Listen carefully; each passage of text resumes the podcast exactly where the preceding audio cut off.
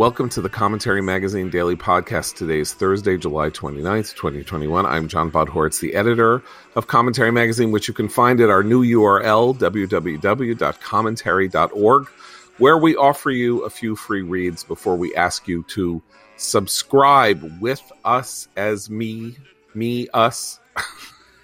Losing control of my verbiage here. Uh, executive editor Abe Greenwald. Hi, Abe. Hi, John. Associate editor Noah Rothman. Hi, Noah. Hi, John. And senior writer Christine Rosen. Hi, Christine. Hi, John. So just to mix it up and not to start with COVID, uh, announcement that the small infrastructure deal, by by small, I mean it's a billion dollars, a trillion dollars. Not that it's small. Uh, it's still like, you know, it, five years ago, this would have been the largest bill in the history of mankind. Uh, that's that's that's where we're going with this spending. Like, we have so adjusted the Overton window on spending that a trillion dollars now seems like a relatively modest spending bill compared to other proposals and other things that have happened. Nonetheless, trillion dollars in actual infrastructure spending. Um, uh, the Senate passed a uh, allowed it to go forward uh, with a very interesting Uh, sixty-seven to thirty-two vote. Among those voting to move the bill to consideration on the floor what was Senate majority, uh, Senate Minority Leader Mitch McConnell. Um, and so evidently it's going to pass. Uh, there are two interesting things I want to go into and, and talk about, one of which is how it's being paid for, which is kind of interesting and comic. And the other is uh everybody has been worried over, or people either have been worried over or slavering over the possibility that the existence of this bill and the existence of this idea are simply, uh, it's like a, a kind of adjunct to the passage of this giant three point five trillion dollars Biden budget wish list, socialist, statist, you know, uh, monstrosity. Uh, but uh, Kristen Sinema came out last night and said she opposed the three point five trillion dollars bill, while she, of course, supports and is one of the senators involved in the negotiation on the smaller infrastructure bill. And it only takes one Democrat to kill the bill. One. All. It's a fifty-fifty Senate.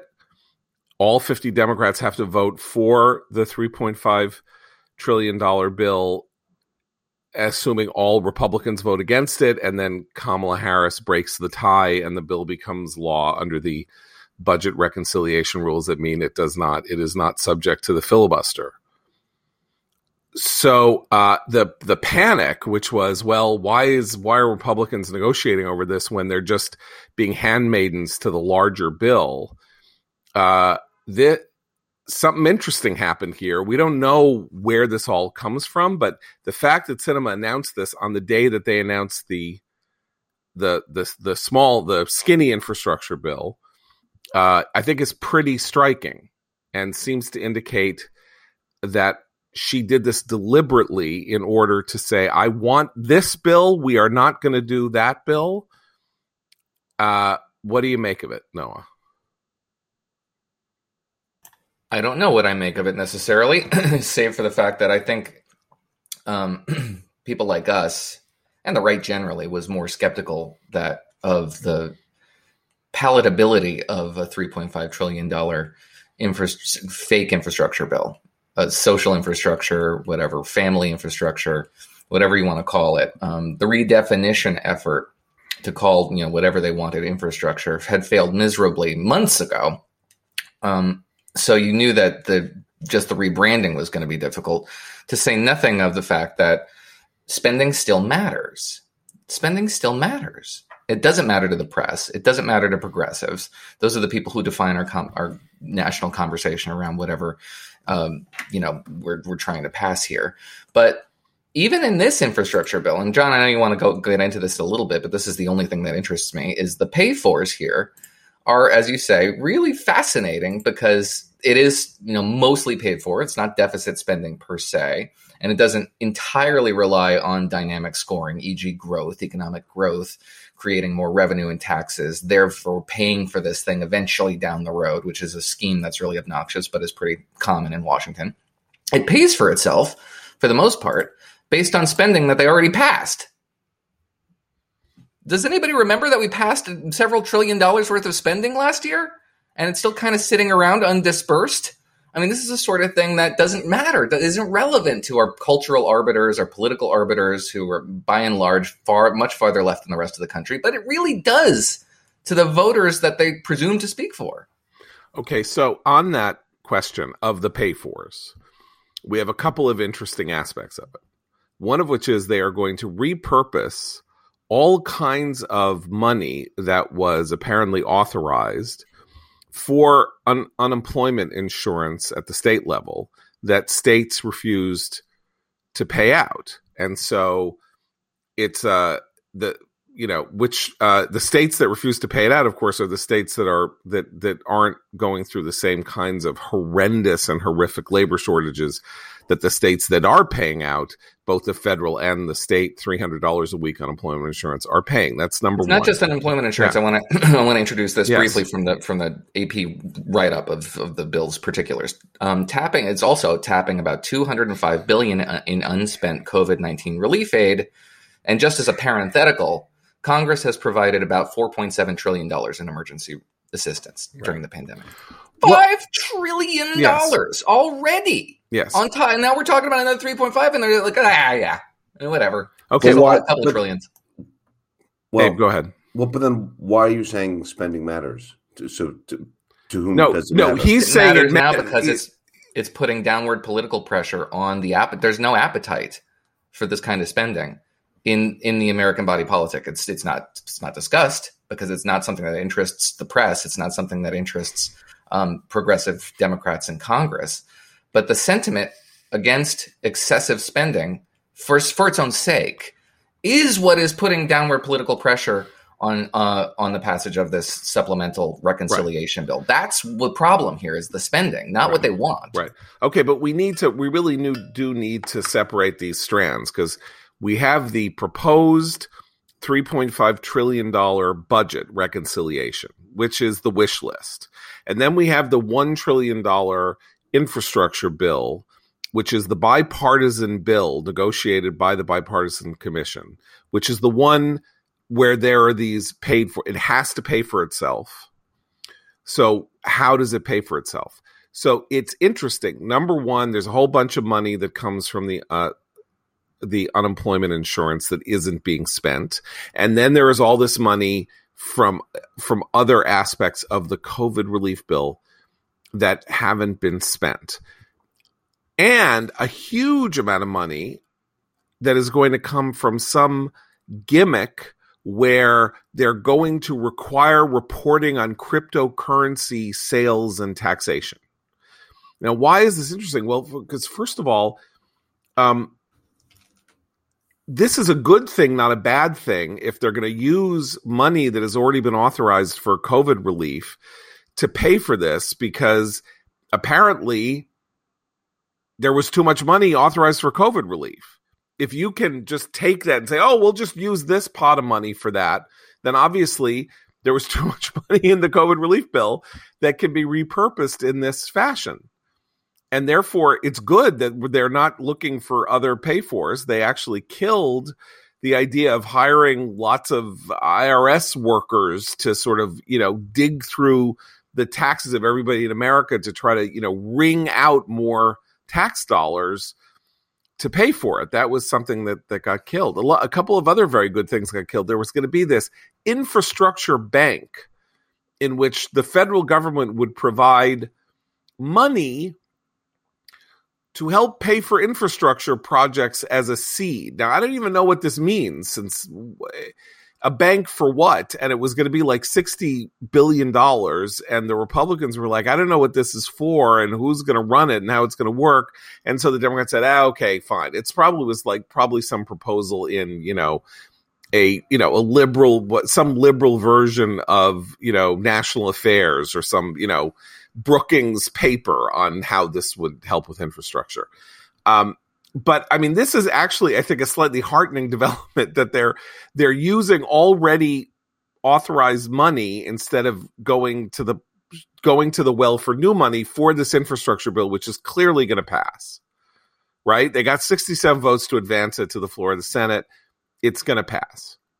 Um, that's that's so. Uh, is it a bad bill or is it a good bill? Does anybody have a, an opinion on whether or not this is a good thing or a bad thing? Nobody. It's just a thing. I mean, I struggle to, to make a value judgment around, you know, pre, pre, dispersing sums to states for the purpose of refurbishing roads and bridges and public transit and freight rail and electric vehicle charging stations. I mean, this is the sort of thing that's going to happen eventually, probably has to happen. Um, you know, there's a, a line of argumentation on the right that, you know, infrastructure is not crumbling, and it's true. It's not crumbling everywhere. But nevertheless, um, you know, this does have to be financed, and the federal government financing it is probably part of its remit. And so, you know, the the notion here that's going to be wildly popular among the public is probably overinflated, but it's it's the sort of thing that government is supposed to do, at least, as opposed to, you know, creating a, a vast network of childcare professionals in government-run facilities. That's a totally new redefinition of the social compact. This is within the existing framework of the social compact that we understand it. But this is also something that the Biden administration is going to use to argue that he is an effective bipartisan leader. Look, he works, he negotiates with Republicans. Unlike that previous guy, you can really trust him to understand how the politics works. Looks how look how well he did. Um, you know, governance, governance. The adults are in charge. This is a this is going to be his prime example going into the midterm elections of the Democrats' ability to govern, um, which, although we should talk about what the, some of the responses to Sinema's actions, which perhaps uh, are an argument for how they can't govern very well in the House. But I think it will be used effectively by the Biden administration for that sort of messaging as well. I mean, I don't see why that's un- undeserved necessarily. No, exactly. No, I'm not saying I mean, it is undeserved. I don't think it helps. I think it only helps Biden, by the way. Right. I mean, it, hel- it will help individual Democratic senators and Republican senators who can go back to their uh, constituencies, statewide constituencies, not, you know, not either uh, incredibly progressive, crazy base constituencies or Trumpian constituencies, and say, look, you sent me to Washington to work across the aisle to get things done. And I, I did that after years of nothing getting done. It's been seven or eight years since there was a major bipartisan bill. We did this. I'm proud of it. And what's more, Republicans will be able to say, we cut out this infrastructure bank. We eliminated most of the spending that was going to go this astonishing five hundred thousand charging stations for Teslas, which is a which was a staggering thing that was happening, because if, in fact, the Tesla or the electric car is popular and is something that people need charging stations for, those charging stations will be created in three weeks by entrepreneurs at the local level who will open gas sta- or will add charging stations to their gas stations in three weeks. We don't need federal government direct subventions. Here's the thing that's funny about those. This is, as far as I understand it, if you're a Tesla owner, it's really not that hard to find a charging station. If you own any other electric vehicle, it's a nightmare. Right. Well, at some point, which, there's going to have to be a uniform to standard. Right. Well, so Tesla, you know, Tesla wants you to buy a Tesla-specific charging station for your garage. So it's, you know, it's a it's it's um, it's proprietary technology or something. I assume there'll be some kind of a dongle or something like that where you'll be able to charge a battery. You can charge it with another thing that makes it possible to charge a battery. And my point is that this is this delusion that the only thing that can happen when you have technological uh, innovation is that government needs to pay for every part of it. If it works, if the if the electric car becomes the substitute or is on the way to becoming the substitute for the fossil fuel car, um, you know, fortunes are going to be made by individual private small businessmen who want to, you know, who want to make some money by, you could put a charging station anywhere. They're all there. They're in parking lots. You could put one you know, you could put one in front of your, if you have, you know, you could put one in a, in a, in a shopping mall parking lot. You could, they are in shopping mall parking lots. It doesn't, whatever it is, as long as there's money to be made from it, people will make money from it. So Republicans will be able to say that they took the original infrastructure bill and they shaped it into something that is an infrastructure bill. And if you are, you know, a libertarian, you don't like this kind of spending, you're not going to like it. But I think, as Noah says, this is actually something that government is supposed to do, is supposed to maintain the upkeep of our national highway system, um, of, uh, you know, we have a rail system in the United States for national security reasons, not just because we're trying to support the, you know, the rail system. It's one of the, you know, it's the main way coal. Uh, I know people, uh, Democrats don't like coal, but it's the main way that coal is shipped across the United States is on, is on trains. And so we, We have to maintain that and various other aspects of our of our of our national grid that is part and parcel of this. Uh, I don't know if it's good or bad. I'm not an I'm not an expert on this kind of. I assume there's a lot of garbage in it. I assume there's an astonishing amount of garbage in it. There always is. And so, you know, if if I had my druthers and I were, you know, and I had a pen, I'm sure that I could sit down, you know, with with our friends at Cato and A E I and all that and come up with the things I would want to cut. But nonetheless, we've gone from three and a half trillion to six trillion dollars down to a trillion dollars in a bill that is going to get bipartisan support. So that's not nothing. It is something Biden can claim. It's something that the people who vote for it can claim. And what's more, people who oppose it can test out the proposition that the public isn't going to like it by running against them on this. And we'll see how, we'll see what the electoral benefits or consequences are. We just don't, don't know what, what they are yet. Um, but the cinema thing is, okay. So, so two things, uh, our friends, uh, in the, in the squad have responded to the infrastructure bill, Uh, by complaining that everybody who negotiated it is white. Yes. Uh, first, Alexandria Ocasio-Cortez tweeted out a picture of the bipartisan infrastructure group and said, a lot of times, quote unquote, bipartisan agreements, scare quotes, are just as defined by who people in power agree to exclude than include. And then, and she also went on television and complained that they were all white. And then, um, of course, Cory Bush, uh, never, never missing an opportunity to uh, make everything about race, uh, jumped on with a tweet that said, you know, negotiations so white, which is, so first of all, I just, I obviously I have a problem with both of these uh, congressmen's approach to, to how they do their job. Um, but from a, from a clearly Democratic standpoint, their argument makes no sense. These senators, particularly even Sinema, might be white. Um, we do, by the way, I guess I should mention, still live in a majority white country, although I guess we're not supposed to mention that. Um, however, they represent more minorities than A O C and Cory Bush combined in their districts. As senators, they represent entire states that have very diverse populations. And if if the issue here was about race, their constituents would be responding and will vote them out next time. But the idea that an ad hominem attack about race is the correct response to a legislative uh Uh, statement that a senator makes just shows you how debased that debate has become among the squad. All they can do is attack, and they do it on Twitter. It's not an argument; it's an attack. But okay, then go ahead. Then it's it's clear, very clearly a good thing. If we weren't sure if it was a good thing or not, right? Look, seal of approval right there. There are black uh, senators. This was a voluntary. Anybody could right. have been part of this negotiating committee.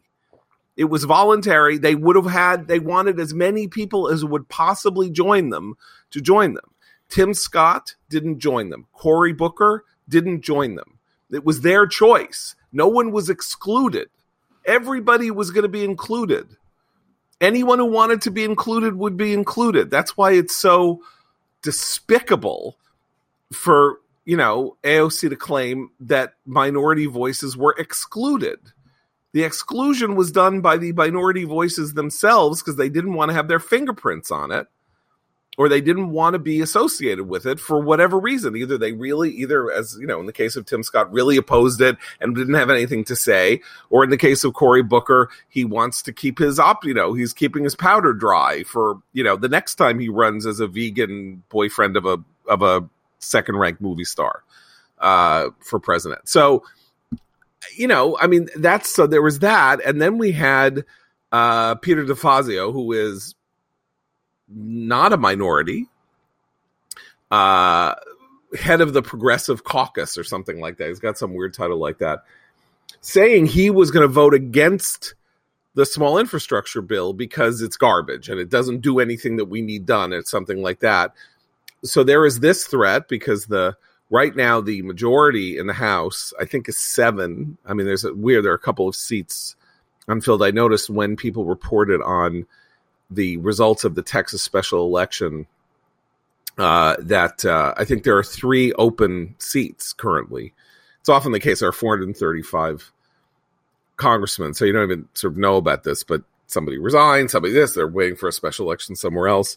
So I don't know what the majority is. It's five, it's seven, it's three, who knows what it is. But if Peter DeFazio can get enough people to oppose the bill in the House and screw Nancy Pelosi, not that it's her bill, it could go down in the House, the, the skinny infrastructure bill after, and then really stick a dagger in, in Joe Biden's back, because Joe Biden wants this. Joe Biden, this is the fulfillment of his most important campaign promise, right? Which was a return to normalcy in Washington. Not just a return to normalcy about Trump, though that was the lion's share of it, but a return to normalcy in the possibility of good, the good working order of politics, things, people being able to work together the way he was able to work with so-and-so and so-and-so.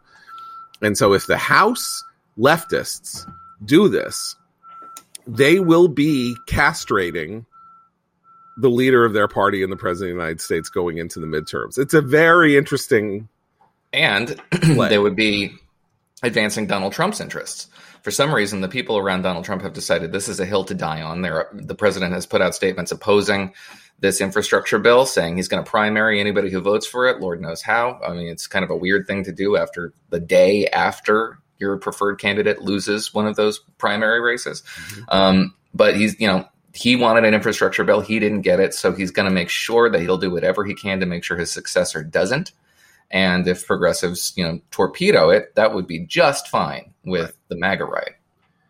And, you know, I mean, it might be fine with a lot of people on the right who just don't like massive government spending. And I would say I don't like massive government spending either. But the but there are two forms of massive government spending that are defensible in terms of, you know, annual or, you know, sort of chosen expenditures. One is the defense budget and the other is infrastructure spending. Um, by the way, oh, the other funny part about this is that um, uh, one of the other ways they're going to save money in the in the skinny infrastructure bill is postponing a Trump era, a Trump uh, renovation to spending on prescription drugs. Uh, I don't quite understand how this works, but, you know, Trump had required, or it somehow it had gotten through in the Trump administration that beginning this year, if you if drug companies were going to offer rebates on medication, those rebates had to be applied at the cash register at the drugstore, rather than you have to send in a, you know, you have to send in this and that, you know, like they, they make it deliberately hard to get the rebate the way rebates often are like, you know, you got to send in a picture of the prescription and the this and the bottle and the this, and then get, you'll, you'll get your money back. And they're like, no, no, no, here's, and this was a bipartisan reform, right? Like get the, get the rebate at the cash register. Apparently by postponing that, they're claiming they're going to save thirty billion dollars. I have, I, I, or get thirty billion dollars. I have no idea how this works. I don't understand how, how intruding in the rebate process at the cash register at a drugstore is going to, you know, uh, nationwide is going to, is going to tote up to thirty billion dollars in uh, federal savings. But nonetheless, there it is. So there's a kind of weird thing where they actually are are killing a consumer friendly um, reform that uh, no wonder Trump is mad, because he, you know, this is something I'm sure he, you know, didn't have the sl- foggiest idea about, but he always wanted to say, ah, it's bad what the drug companies are doing. So this was one way of of dealing with that. And with that, let me talk to you about fast growing trees dot com. Uh, you got to skip the big box stores now. Like, what do you want to go there and find some bush that's been sitting there on the shelves or wherever? Head to fast growing trees dot com. You can do it from your house. It's the world's largest online nursery. You don't have to wait in lines and dig through a lackluster selection. If you just go to fast growing trees dot com, you can choose from thousands of varieties of trees, shrubs, and plants, expertly curated to thrive in your area, delivered to your door in one or two days. Are you looking for shade? Are you looking for privacy? Maybe you want a fruit tree or just added color for your yard. Every plant from fast growing trees dot com is shipped with a well-developed root system, ready to explode with new growth. This is the better way to buy trees and shrubs and plants for your home and yard. Planting season is here, so join over one million satisfied gardeners at fast growing trees dot com. Plus, the thirty-day Alive and Thrive guarantee means your plants will arrive happy, healthy, and ready for planting now through July thirty-first. I mean, that, we're talking two days here, people. July thirty-first is Saturday. This is Thursday, so act now. Go to fast growing trees dot com slash commentary for fifteen percent off. That's fifteen percent off at fast growing trees dot com slash commentary, fast growing trees dot com slash commentary. Um, so uh, where are we? Where are we with the with the COVID response stuff that broke, uh, you know, a day and a half ago? I, I'm show me the data. That's I think the where show me the data. Show me right. the data. Okay, well let's let's uh, let's let's break that down. What data are we talking about that we don't have? Uh, data from a study that's been vaguely waved at or cited by the C D C as being the evidence for breakthrough infections, which has been the justification for making the vaccinated mask up again. Um, but according to the scholarly publication, the, this has not yet been peer-reviewed, published, approved for publication, meaning the data is still – there was some uh, little mini scandal uh, rocketing around social media yesterday about whether it had actually been rejected and then now it's under revision or – anyway, it's confusing. There's no clarity, just like the messaging about the, the masking. Uh, it, it sows confusion in the public because they're not, they cannot very clearly point to evidence that this is actually going to stop the transmission of the virus. So it raises suspicion. I mean, so the, yeah, go ahead, Dave. The funny thing is, even where the, if the data were airtight, it's a terrible, it has no bearing on, on the policy that they've, or on the, on their guidance, you know, um, I assumed the data was, was accurate. I assumed that the the the viral load of the of the Delta variant is massive, and um, a thousand times higher, whatever the number is, than than the initial um, uh, version of COVID. But it, the the the masking guidance still makes absolutely no sense. I mean, we discussed this yesterday, but unless you're enumerate. When you hear the C D C directors say, you know, you have a one in twenty chance of getting a breakthrough infection, then you should reflect on the idea that five percent of all vaccinated people are getting COVID and say, wait a minute, that doesn't make any sense because that doesn't reflect even my my experience, my anecdotal experience, nor is that reflected in the data or in media. It's just a number she plucked out of the air, um, which is extremely discouraging. The problem is that people have trouble understanding this. The, the motive behind the resumption of, of mask mandates, it's hard to explain. It's hard to describe because the people who are implementing it can't describe it. They can't convince you of the logic of this. But convincingly, if you're even mildly skeptical, they can't convince you of the logic of this, which makes it impossible to explain to anybody else. You can't articulate their argument because their argument can't be duplicated. Well, and the evidence, when, when they are pressed on evidence, even the evidence is, is suspect, because the other thing about this paper that's currently under review, that's been the thing that's been cited uh, for the justification, was looking at vaccines that haven't been approved in the U S. It was a study that didn't include Pfizer, Moderna, the ones that the majority of Americans are using. This is, so the Singapore, this is a study in Singapore. right? right? I believe, yeah. Or India? India or Singapore, right. It's an no, overseas, it's Singapore. Okay, overseas study using vaccines that we are not taking to argue that we should all mask up again. I mean, you start to, you could, this is where we've said this many times, but this is where the conspiracy theorists start to look a little less crazy, right? I mean, we follow, you follow the rabbit down the hole, and it, it, and some, there are aspects of truth there in terms of how the C D C and the Biden administration is talking to Americans about what they should be doing to protect themselves.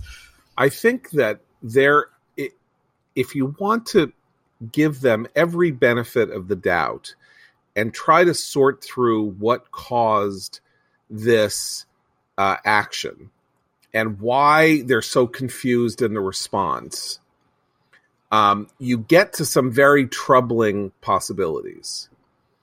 And the troubling possibilities are that are, are go to they're terrified. They're terrified that the Delta variant is so contagious and it gets in the nose before your immune system can attack it, right? That's that. What apparently it multiplies in the nose, and Paul Offit, the great, uh, you know, sort of man who was responsible for saving more children's lives than practically anybody alive, Paul Offit, the University of Pennsylvania, says, "Look, here's what the vaccines are like. They're like having a fire extinguisher in your kitchen.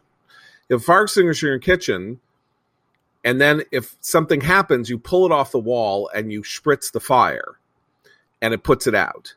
But that doesn't mean that it the the fire there may be a fire and you may have to use the fire extinguisher. There'll be a fire first. So if there's a fire first, the question is how quickly, how fast uh, the spread can happen before your immune system kicks in and puts it out in your body.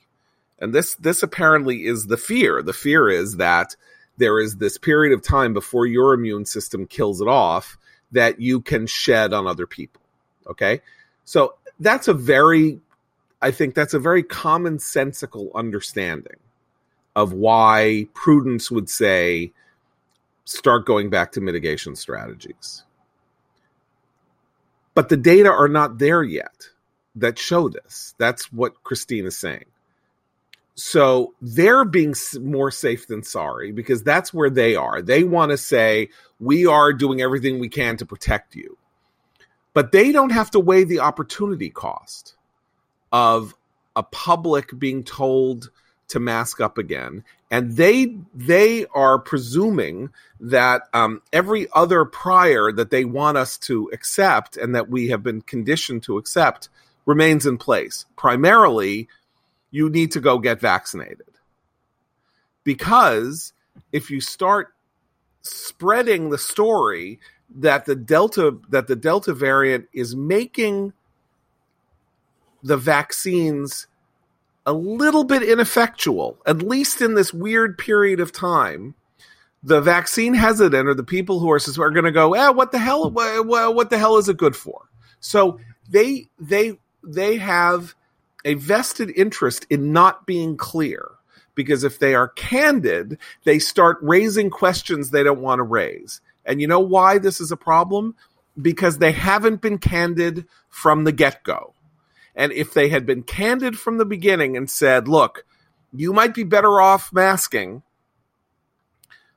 but we can't afford to have you mask because we don't have enough masks in America and we need them for healthcare workers, instead of saying, no, no, no, don't mask. You don't need to mask. Masking sucks. What do you want to mask for? And then they switch it around. So then you have people in this state of total cognitive dissonance. If masking is good, why did they tell me it was bad to begin with? Do, what do they know? What do they not know? Do they believe now that masking is good or do they not? How can I trust them? And there's a very good piece in Slate by, I don't, that's not a phrase I often use, by Carrington Powell and Vinay Prasad. Vinay Prasad is one of the most interesting commonsensical people who writes about uh, COVID.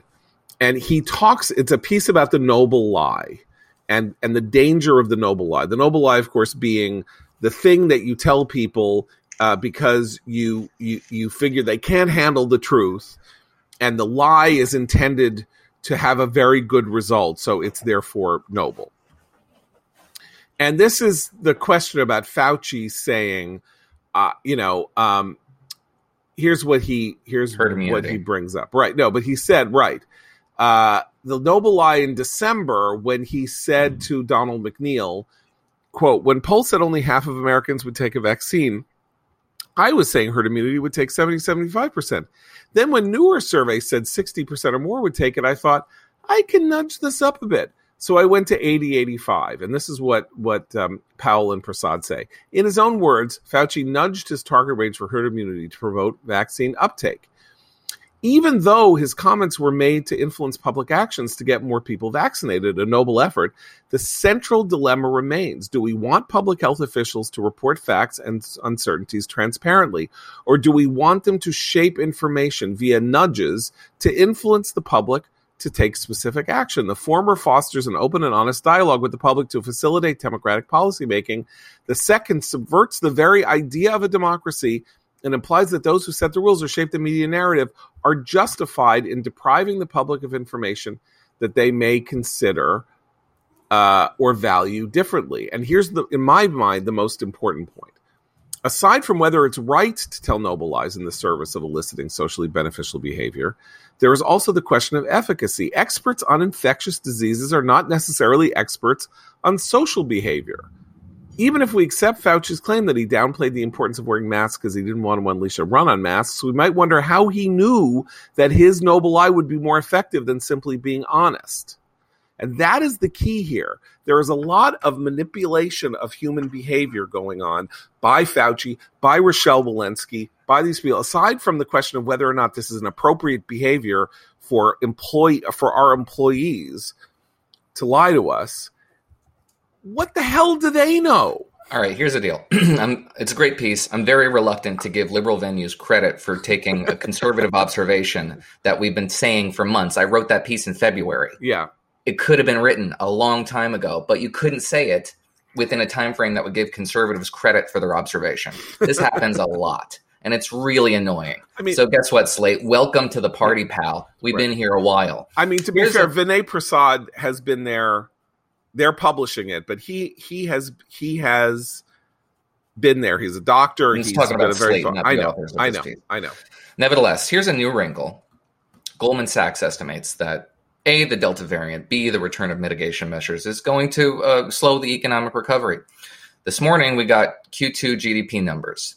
Expected eight point four percent growth. We got six point five. Oh, my God. Really? Oh, my God is right. Yeah, no joke. No oh, joke. Man. So guess what? Infrastructure spending, COVID mitigation measures, all this conflicts with the prime directive of a first-term presidency, which is to get the economy going again. This is an existential conflict for the Biden administration. Well, and he's he's got to be regretting that tweet that when he was a candidate, I'm not going to shut down the economy. I'm not going to shut down this and that. I'm going to shut down the virus. Like that keeps being brought up and should be constantly until he's until tw- throughout now in twenty twenty-four. Um, I will say that the noble lie part uh, and the reason that people react the way they have to this, it's not just, you know, conservative skeptics on social media, you know, tearing apart Fauci and et cetera, et cetera. There is only one area in life where we tend to accept the legitimacy of the noble lie, and that's with children. So when the noble lie is proffered by one's government to its citizens, it is in effect treating us as children, and people do not like that. People don't like that. Even people who behave childishly do not want to be treated like children by their government. Or people do like it. There are people who do like it. Yeah, they're called and progressives. They- Well, I don't know if the, the progressives themselves like it. They like it for others.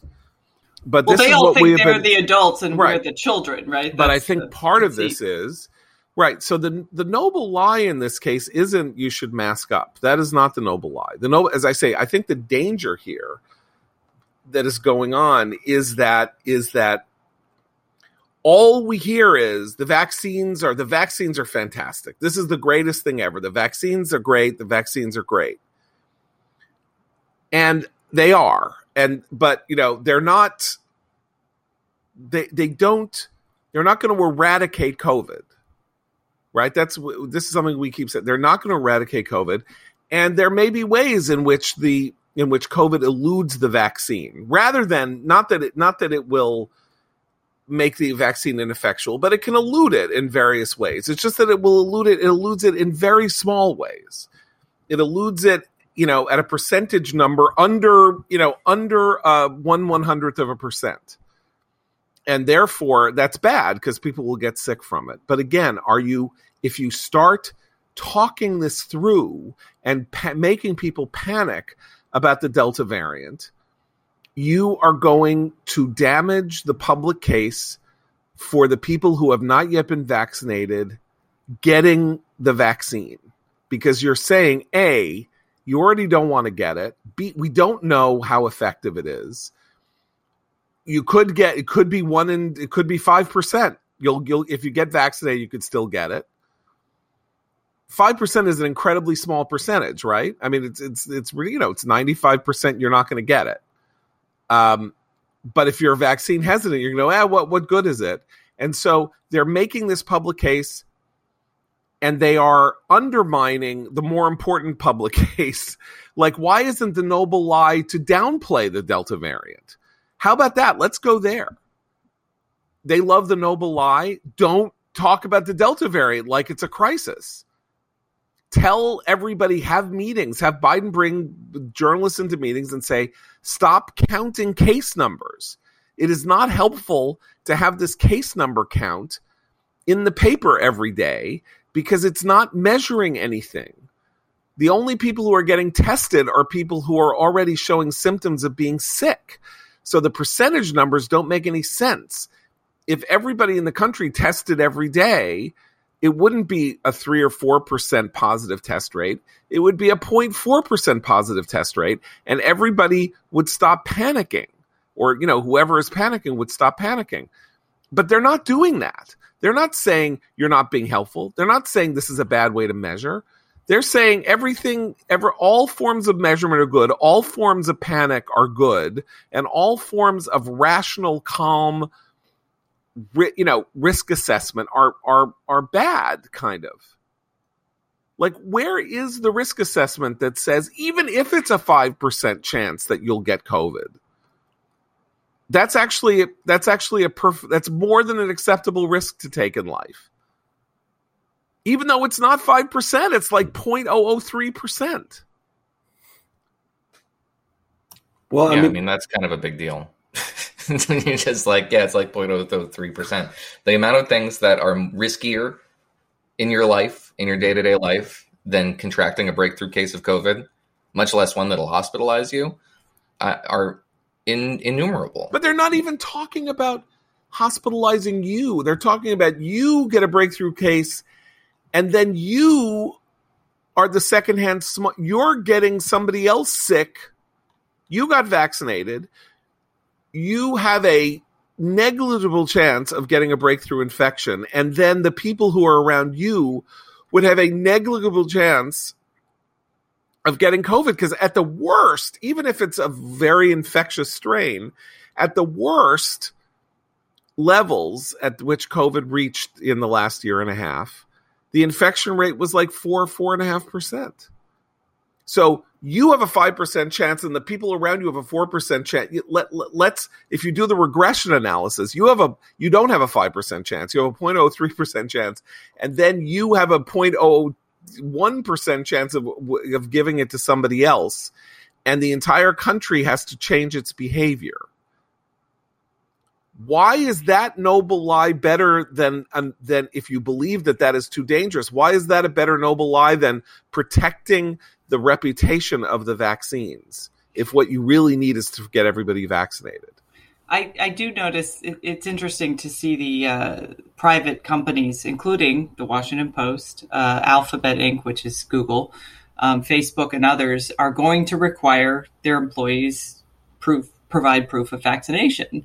And there's not, in a weird way, they're they're kind of going around the rhetoric and incompetence of, of the federal government's messaging on this, and just saying, okay, they look at the economic data, they look at the fact that they need men, most of their workforce to return to an office where they can get stuff done, so they're going to mandate this, and that's fine. Um, but it, but I think it's it provides such an interesting contrast to the indecision and the muddled messaging that we've been enduring for more than a year now from the agencies that have told us they should be responsible for setting the policies that all Americans should willingly follow.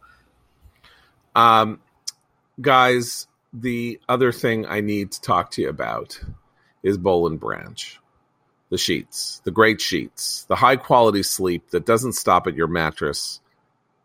It doesn't stop at your mattress. You need comfortable sheets to get that full night's sleep that's luxurious and gets you up ready and fresh like a daisy for the day ahead. Uh, and that's Boll and Branch. Not only are these sheets great, they're transparently sourced, they're produced in safe, fair conditions, which means you'll feel a difference and know you're making a difference. Boll and Branch started with a mission to produce high-quality sheets for the market, the highest quality sheets, and make the world a better place in the process. Today, they're still the best choice for anyone who wants comfort that lasts. The signature hem sheets are beloved bestsellers for good reason. They get softer with every wash.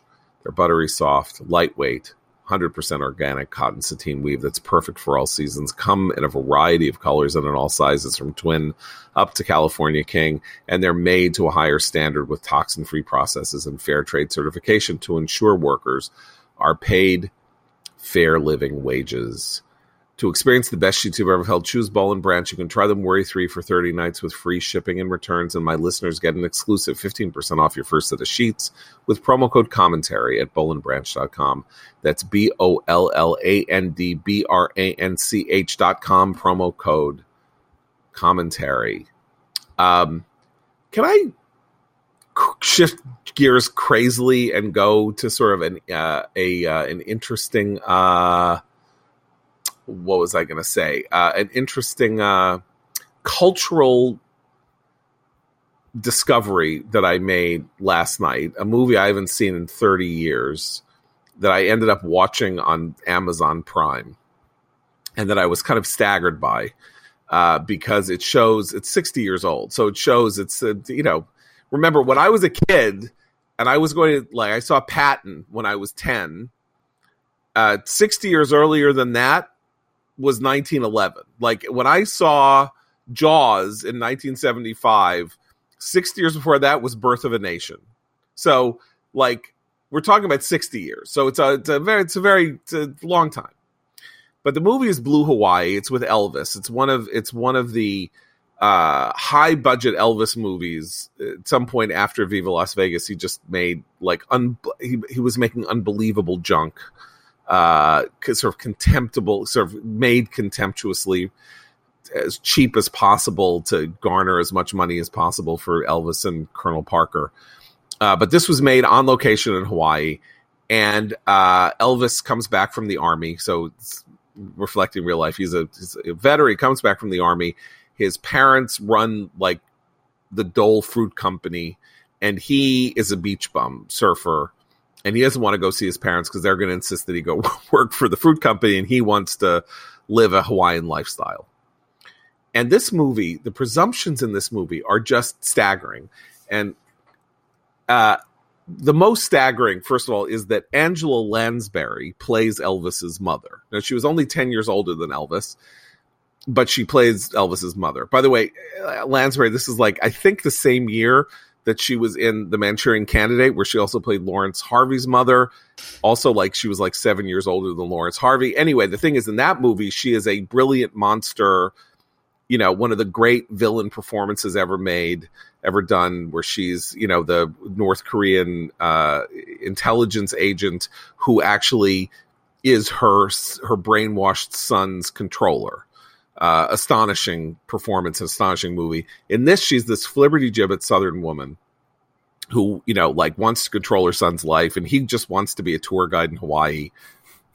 Anyway, the point is that, like, in this movie, she's like going around talking like this, and she's got this husband she calls Daddy, and everybody's constantly rolling their eyes at her character. And then at some point, after she says something, you know, silly, her husband says, "Sarah Lee, there are times I could wring your fool neck." And then the music goes, like, oh, isn't that hilarious? He wants to, like, you know, beat up his wife because she's so stupid. And then there's the the house, the, the house boy in Hawaii is a Japanese guy they call Ping Pong. and all of Elvis's Hawaiian friends do nothing but row around in long canoes, singing Aloha-e while they're playing ukuleles. nineteen sixty-one, like it, it, it's, it's, it's racist, it's sexist. It's like you could see where women's why lit women's lib happened, and I just, I, uh, I have this experience like watching or listening to stuff like Rat Pack stuff where you can't believe the way they talked about women. You can't believe casual misogyny was actually a thing. it, yeah, it was. It was a defining and dominating characteristic. And Abe and I have talked about this, that in, in the high-born, high-flown literature of the day, Mailer, Updike, Bellow, Roth, the misogyny is just sort of the point. Like, uh, you know, uh, uh, Bellow, uh, whom I, uh, whose writing I love, basically got angry. Every novel came out of his rage at some wife or other who is just depicted in this horrible way. Um, you know, Updike's, you know, Updike's women are murderous, witchy. They kill their children. You know, they drown their children by mistake because they're drunk.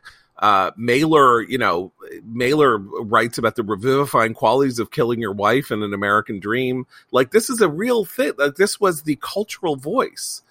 And sort of like this moment where, you know, we, a lot of us complain about, you know, the progressive assumptions of our time and the horrible, you know, acceptance of these rules changing or rules denying things. But on the other hand, like uh, there was a lot bad that there was a lot weird and bad about the way the culture talked about itself, or popular culture talked about itself. Yeah. And something ukuleles couldn't even hide. Right. That's the, although I will yeah. say, I think that the, the, the extreme on the progressive side now uh, is, is in some ways um, allows them not to see the through line there. There's still plenty of misogynistic lyrics and say, oh, rap music, oh, where women yeah. are never called anything but something that begins with a B or a C. Um, there's there's plenty of casual cultural misogyny that still occurs, but we, we choose not to see it in certain venues where identity politics has overtaken the framework for discussing it. But not only that, I'm certain that uh, sixty years from now, Um, someone will look at like the, the entertainment artifacts of, of today and say, wow, like the, the, the twenty twenties were weird. That was a weird time. You know, like everyone's, oh yeah. you know, yeah, the, you know, yeah. you know, every conversational aside is about, yeah. you know, the awfulness of, of, of, of one's race or, or country. Yeah. But they'll have Noah's book as a guide. There you go. That's right. Noah's forthcoming book that he just got the edits on. I'm sorry, Noah. That's, as he was saying, it's, it's the, the worst day. Point. It's a tough time. Yeah, it is a tough yeah, time in the life of time. any writer. That's right. That's right. That's right. Thoughts go out. Some good, you know, we're, everyone's sending you good thoughts on thoughts and prayers, Noah. On the edit, yeah. And Thanks, with that, guys. No, you're welcome. And with that, we will. Uh, by the way, I, I, before we go, um, I'm still I'm reeling at this uh, G D P number. Six point four percent means Even an upward that almost every yeah will not get anywhere remotely yeah. close to what we anticipated. Um, should be this should be taken as a screaming red siren warning crisis impending in this in this White House. I don't know if they're equipped to see it because they've drank oh, their own Kool-Aid so much. Uh, they're equipped to see it. There, because three months ago, there were projections that this quarter would be a double-digit quarter, mm. double-digit, like twelve percent. Like that was, that was about an annualized rate. By the way, the the quarterly rate was one point six, I believe. What? Well, annualized right. growth, right? So we talk about three yeah. percent as that's annualized. Anyway, that's the it's, idea, uh, that's the idea. Anyway, I, I, it's it's it's it's it's staggering. Like every presumption that everybody has been making assumes a level of growth. By the way, the idea is that growth uh, was going to explode and then level off like next year uh, because you're because you're getting back to normal, right? This is you have this explosive growth to get the economy back to the size it was before the pandemic, and that that's the normal. That would be the equilibrium.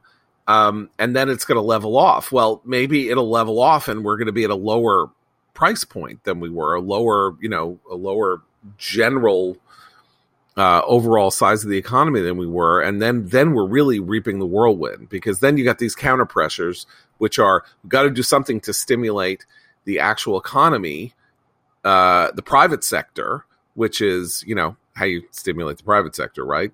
Tax cuts, capital gains tax cuts, all stuff like that. Or we've got to continue these direct government subventions to families and children and all this forever.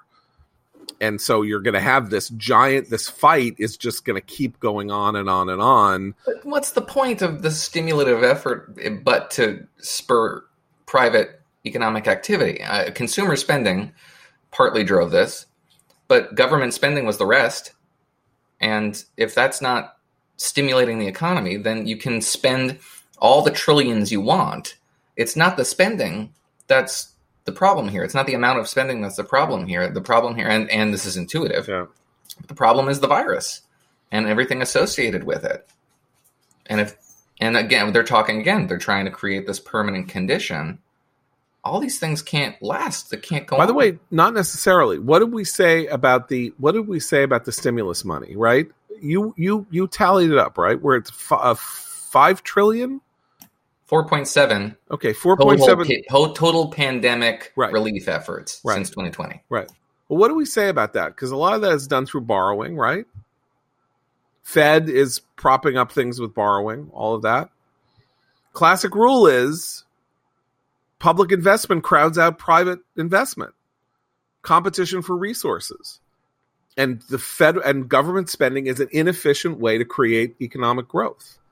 It's a sugar high. It doesn't have any ans. It doesn't. It has immediate benefits. It does not have long-term ancillary benefits in terms of creating the things that make jobs and make things run. And maybe this is the evidence for that. I'm not enough of a macroeconomist to really diagnose that, but I assume we're going to hear uh, about this from our friend David Bonson and others. It's not a day that we have a David Bonson read, but I will just say that I will be looking forward to seeing what he has to say about this today. And with that, we will call a halt to these proceedings, and uh, we will be back tomorrow without Christine. Without Christine, she's not going to be with us tomorrow. She's getting a well-deserved day off, so we will labor on without her. But for Christine and Noah and Abe, I'm John Podhoretz. Keep the candle burning.